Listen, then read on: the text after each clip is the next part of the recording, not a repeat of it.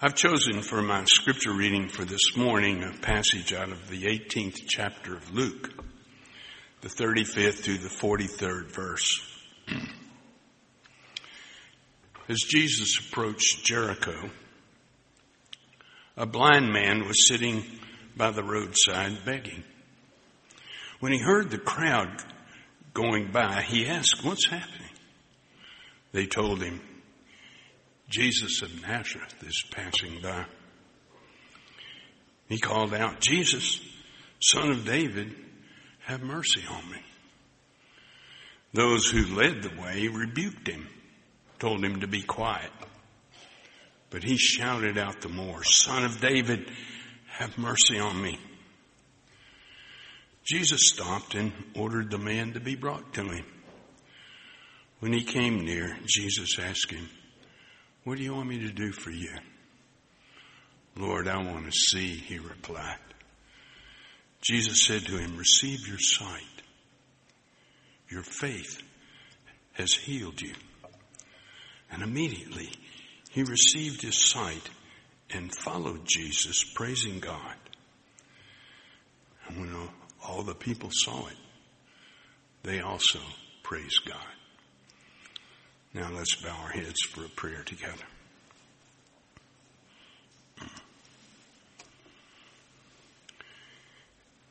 We're so much like that beggar of old, Lord. We stand in need of a blessing that you alone can give. May we hear you say to each and every one of us, What do you want me to do for you? And hear us as we put our requests and our needs before you. And do not leave us alone or comfortless, but touch us and heal us and make us and mold us as you will. Speak now, Lord, your word of truth that we need and bless me and anoint me that I may be equal to this opportunity. We pray it in Jesus' name. Amen. When I was a sophomore in high school, my mother and I went to our church services one Sunday and it was announced that that week we would be having revival services. On the way home, my mother, uh, who was a very strong Methodist of the old fashioned style, said, we're going every night to the revival. I said, yeah, mom, every night but Tuesday night.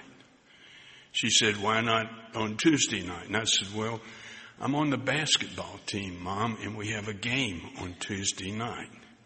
Oh, my mother said, I'm going to tell you something, son. Basketball comes second to the church and to Jesus. So we're going to the revival even on Tuesday night. I said, Mom, coach will be very angry about that. He may even kick me off the team if I'm not there. She said, son, what is in our faith is. So we're going to that revival. So I went to school and uh, after practice, I said, Coach, I've got a problem. A big problem. And I can hear him saying, Well, what's that, Short? What's your problem? And I said, Well, we're having a revival at our church this, this week. and my mother is insisting that I go every night, which means I'll have to miss the game on Tuesday night. And the coach, I'll never forget it, said, Well, that's fine. Go to the revival. That'll tell you what a great basketball player I was. He didn't care if, he didn't care if I was there or not. So uh, I went, I went to the revival. The song leader at that revival was Homer Rodeheaver. Now that name doesn't mean much to people today, but in that day and time it was, he was a famous song leader. He had been the song leader for the Billy Sunday Crusades. And uh, he played the trombone when he led the scene and was dynamic in doing it. And I was privileged to, to be a part of the revival that he was leading. And on Tuesday night, he stood up to sing. Now his voice, because he had, he was, uh, he was so old, his voice had gone on him. He would only say the words of the song, play the trombone on the chorus, and the congregation would sing along uh, as he played the trombone. But I shall never forget a song that he sang. I've only heard it maybe three or four times since that night, that long ago night in my life. But I've never forgotten the words of that song. One sat alone beside the highway begging. His eyes were blind, the light he could not see. He clutched his rags and shivered in the shadows. Then Jesus came and made the darkness flee. The chorus said something like this When Jesus comes, the tempter's power is broken. When Jesus comes, the night is turned to day. He takes your grief and turns it into gladness. For all is changed when Jesus comes to stay. I don't even remember who was preaching in that revival. But I remember this. When the invitation to come to the altar was made, a young man who would have been sitting on the bench watching a basketball game stumbled to the altar for the first time in his life and said, I want Jesus to come to me. The inspiration for that, that song that Homer, Homer Rodeheaver sang that night was found in the scripture lesson that we've read together this morning. Jesus is on his way to the cross. And he comes near Jericho and sees a blind man sitting beside the road.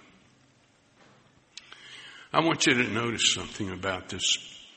this. I want you to notice several things about this passage of scripture. First of all, notice the place where he was. This blind beggar. He was on the Jericho Road. Now the Jericho Road was pretty famous in the time of Jesus. It had the reputation of Interstate 4. Not because it was so heavily traveled, but because it was dangerous. You may remember that Jesus told the story about a man who was going down the Jericho road out when he was beaten and robbed and left for dead. It was known to be a road that was inhabited by thieves. And here this, where the, the blind beggar was. And the crowd that was gathered around might have just been a group of thieves as well. And they were outside of the gates and the walls of Jericho. Notice that. Probably because there was some sort of city ordinance that would not allow them in the city limits. Out there where all those people are to be. And it is to this place, of course it is, to this place that Jesus passes by. And I want you to notice that uh, there's a crowd there and a stirring of the crowd that uh, awakens the senses of the blind man. And of course, he notices it's different. This is a different, something unusual is going on. And so he asks people in the crowd, what's happening? What's going on? And thank God there was somebody in the crowd that could say to the blind man, Jesus of Nazareth is passing by. There's one translation that I like even better that says Jesus of Nazareth is coming our way. And I think about the people that have been a part of the crowd around me in my life who've endeavored to tell me that Jesus of Nazareth is passing by. Early in my life, I had a Sunday school teacher named Mrs. Reynolds. I was in the first, second, third grade. and the fourth grade. She just was promoted along with us. She taught us Jesus loves me and she taught us so much more. And as I've gone, gone on in life, I realized that what she was really teaching us was that Jesus of Nazareth is coming our way. And uh, when I w- when I was in high school, when I was in later elementary and junior high school, I had a teacher, Mr. Tommy Buford, who was uh, our Sunday school teacher. Tommy Buford was the president of a bank in our town. He could have easily said when they were asking him to teach a group of boys in Sunday school, he could have easily said, I don't have the time to do that. But thank God, Tommy Buford took that time to teach us about Jesus. What he was really saying was Jesus of Nazareth is coming our way. When I went to Vanderbilt University and all of those strange teachings and voices that are always there on a college campus across the street from Vanderbilt was West End Methodist Church. And they had a Sunday school there for college students taught by Mr. George Cate. Mr. George Cate was a very successful lawyer in Nashville. In fact, he was, when he was teaching my Sunday school class, he was the vice mayor of Vanderbilt, of Nashville. And when they approached him about teaching college students, he could have easily said, I, I have so much I'm committed to. I just can't do that at this time. Mr. George Cate, every Sunday morning, was there to open up the gospel of Jesus Christ to the students who were often confused and overwhelmed by the teachings that were taking place in their life. What they, what Mr. George Cate was saying was, Jesus of Nazareth is passing by. Jesus of Nazareth is coming your way. I'm so glad that there were some people in that crowd, in my, me, in my life, that took the time to proclaim such a great truth. But then I want you to notice the prayer of the blind man. What was it that he said? When he heard that Jesus was passing by, he didn't stay on the side of the road. He didn't hold on to his rags. He leaped up, I believe, and cried out, Jesus, thou son of David, have mercy on me. What a great prayer that is. That's something that ought to be a part of every one of our daily prayer life. Jesus of Nazareth, have mercy on me. What a great humble prayer that is. The prayer that was so like the one Jesus told about, the two men who went into the temple to pray. One stood and said, I thank thee, Lord, that I'm not as others. Pointing to another man who knelt in contrition and beat upon his breast and said, Oh God, have mercy on me, a sinner. Jesus said one of those went away justified. There's no question which one it was. And this is so like the prayer of the blind beggar. Jesus, son of David, have mercy on me. A prayer that we need to pray ourselves. Now the scripture tells us that those who led the procession, those who led the procession most likely the disciples rebuked him and told him to be quiet.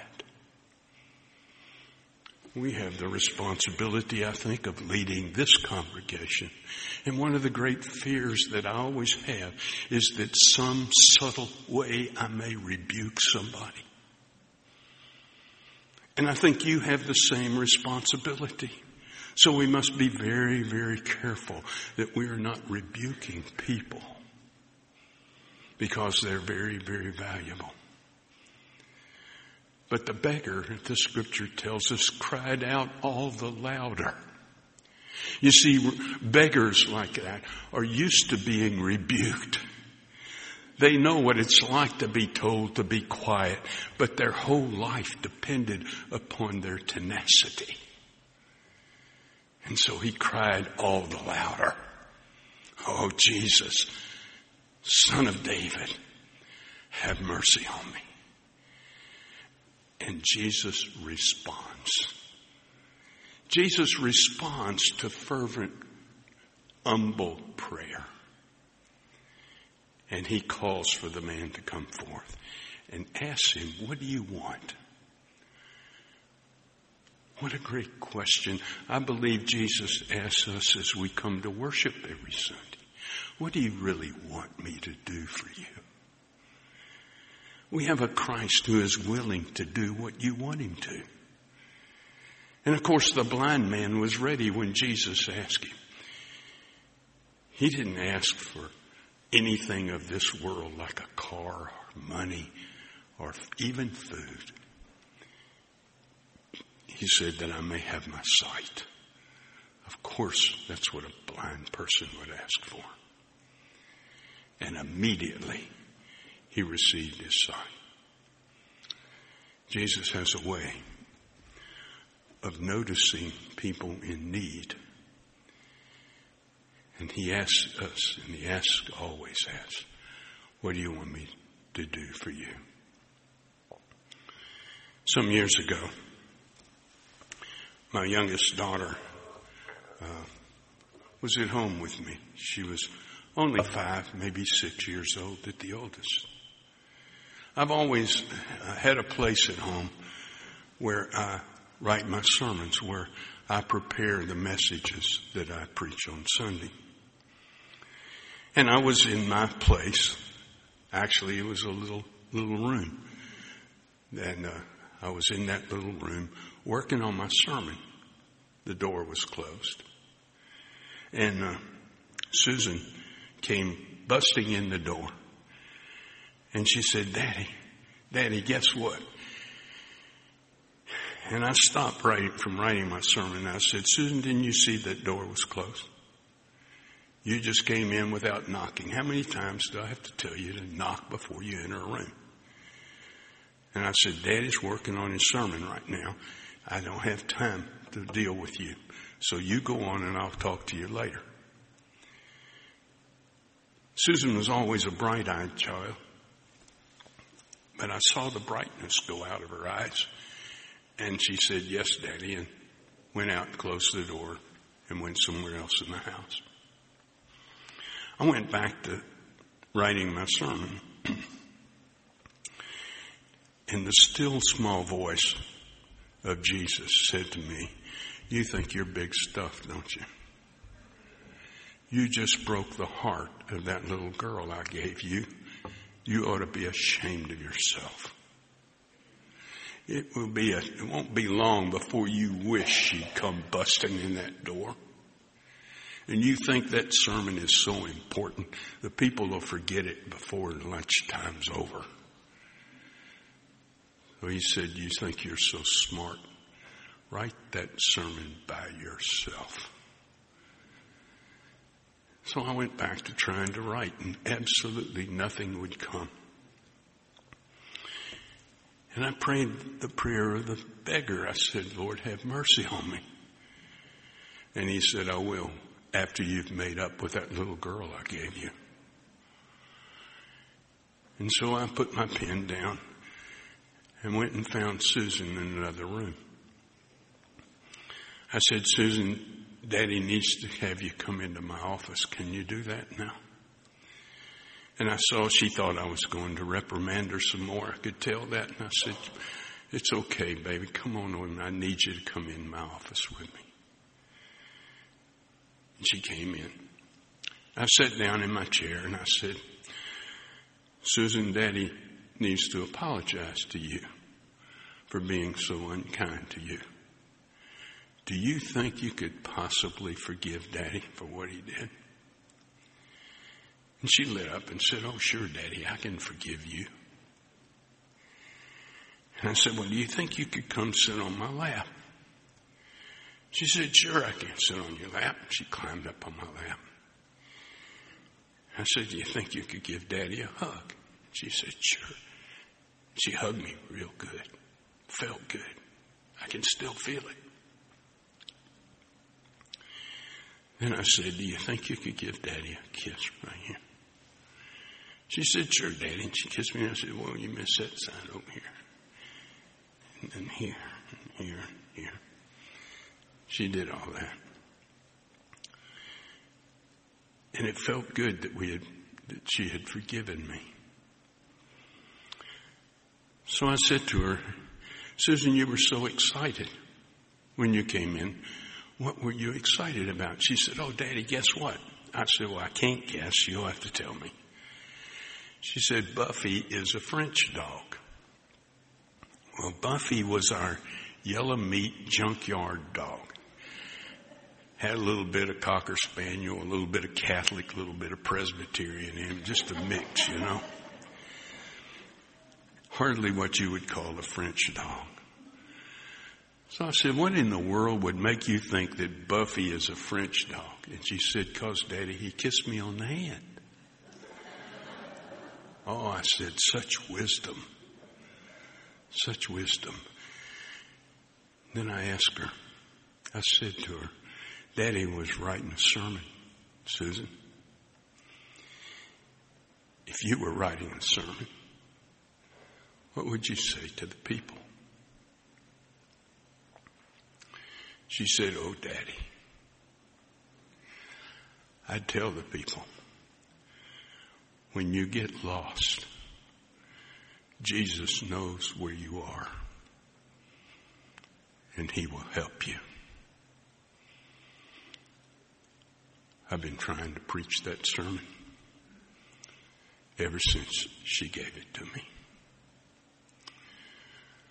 I've gone all over the place trying to let people know when you get lost, Jesus knows where you are